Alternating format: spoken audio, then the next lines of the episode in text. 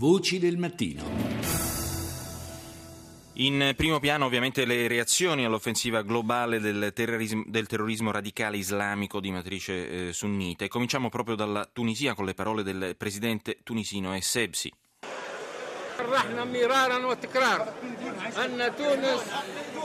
Lo abbiamo detto a più riprese, afferma Sepsi, la Tunisia è in guerra contro il terrorismo, è una guerra che non riguarda soltanto polizia o esercito che hanno pagato finora il prezzo più alto eh, finora, eh, sono appunto stati spesso il bersaglio dei terroristi, ma oggi più che mai è una guerra che coinvolge l'intero popolo tunisino. Così appunto il presidente del paese arabo, eh, simbolo in qualche modo purtroppo di quanto accaduto ieri, dalla Tunisia alla Francia En France, nous avons euh, un esprit qui euh, doit être préservé, c'est notre unité.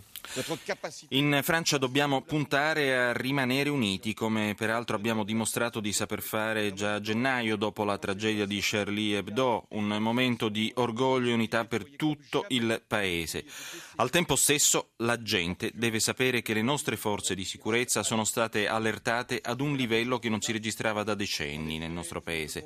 Per i prossimi tre giorni il, livello di allerta antiterrorismo sarà ai massimi livelli nella regione Rodano-Alpi. Dobbiamo fare tutte le verifiche necessarie su tutti i punti potenzialmente sensibili, però invito tutti alla calma e alla responsabilità perché siamo obbligati in questo senso. Non ci devono essere dubbi poi sulla nostra capacità di difenderci e di essere vigili. Ho anche appreso del terribile attentato in Tunisia, telefonerò tra poco al presidente Sebsi per dirgli che la Francia è vicina al suo popolo. Non sappiamo ancora quanti siano i morti, ma pare decine, decine anche i feriti e comunque ancora non sappiamo nulla sull'identità delle vittime. Così appunto François Hollande, ma eh, commentiamo appunto questa offensiva globale del terrore, non solo dell'ISIS, perché eh, appunto a essere state colpite sono state oltre alla Tunisia, il Kuwait e la Francia anche la Somalia, forse il bilancio più pesante in termini di morti sul piano numerico. Ecco, ne parliamo con Yunis Tofik, il primo ospite della giornata, giornalista e docente di lingua e letteratura araba all'Università di Genova. Intanto buongiorno Tofik. Eh, buongiorno a lei. Allora, Tofik, ricordiamo, eh, è, un giornalista e docente universitario iracheno proprio di Mosul, uno dei capisaldi dell'ISIS. Eh, Tofik, eh, aiuti, cerchiamo di fare il punto della situazione e soprattutto eh, di capire, al di là appunto eh, della tragica scia di morte di questa offensiva globale del terrore ormai in atto, proprio nei giorni del Ramadan. È vero che l'ISIS nei giorni scorsi aveva proclamato calamità per gli infedeli, fedeli, ma ehm, diciamo noi siamo abituati a pensare al Ramadan come a un mese sacro, un periodo di digiuno, non ad un periodo di eh, attacchi, di violenze di questa portata. Sì, eh, giusto, questo per il vero Islam, mentre per l'ISIS, come interpreta eh, la, eh, il messaggio del, del, del, Corano, ovviamente loro eh, pensano e eh, inculcano eh, nella testa dei loro membri che eh, il, durante, chi muore eh, in un'azione eh, di questo genere durante il mese di Ramadan guadagna il paradiso, cioè muore da martere, perché ovviamente muore a digiuno in un mese sacro. E dunque si intensificano gli attentati però eh, c'è anche da dire che eh, questi attentati sono, eh, hanno motivi ben chiari eh, per quanto riguarda l'ISIS. L'organizzazione in questi momenti si trova in difficoltà eh, con l'offensiva degli alleati, eh, cioè i bombardamenti, poi l'offensiva dei curdi, dell'opposizione siriana e anche l'attacco dell'esercito iracheno a Ramadi eh, l'ISIS ha perso parecchi uomini eh, e dunque agisce eh, a livello internazionale Badare che eh, l'organizzazione ha colpito in tre continenti diversi, ha colpito in Europa, ha colpito in Africa e ha colpito in Asia.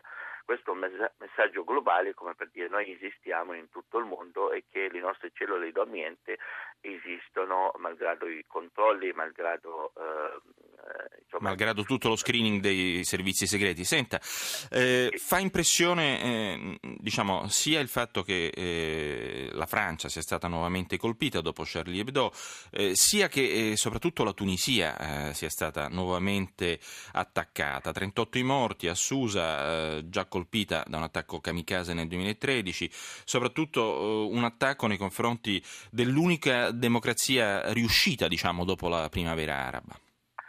Eh, certo, loro uh, mandano, uh, dietro ogni attentato c'è un, comunque ci sono motivi e messaggi. L'ISIS uh, è un'organizzazione che agisce diversamente da Al-Qaeda, agisce per obiettivi, agisce per messaggi e agisce all'improvviso, per cui come vedi l'attacco a cubani di nuovo sono entrati della città già liberata attaccando da all'improvviso e eh, provocando eh, parecchi morti anche lì, per cui superano c- eh, fino adesso 100.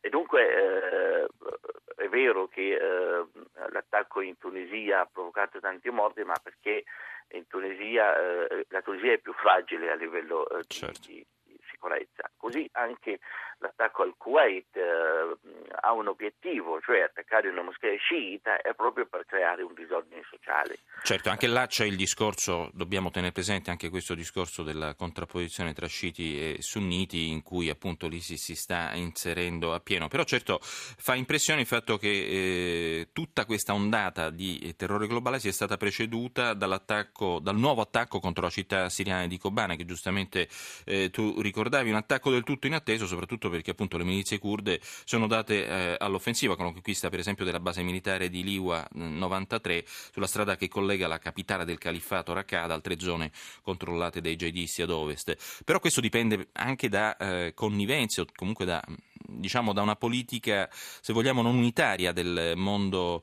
eh, islamico nei confronti del califfato, cioè ci sono paesi che mh, hanno un atteggiamento, come dire, un po' ambiguo, no? Guarda, eh, basta vedere l'esperienza mh, italiana. Il, terrorismo esiste quando c'è un contesto sociale eh, e politico che lo sorregge, per cui eh, ovviamente quando finisce questo contesto il terrorismo poi eh, sparisce.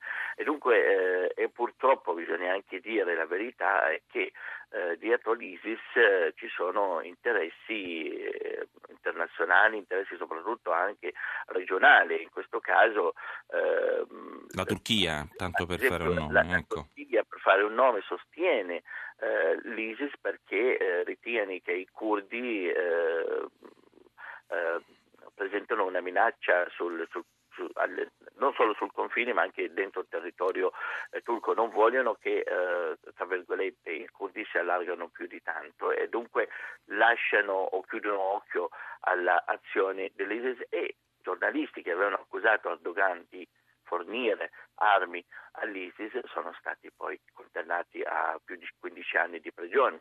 E dunque eh, qui c'è un ruolo turco molto ambiguo, prima lo era anche il Qatar, adesso forse eh, insomma dopo eh, la pressione saudita e i paesi del Golfo il Qatar si è eh, un po' ridimensionata.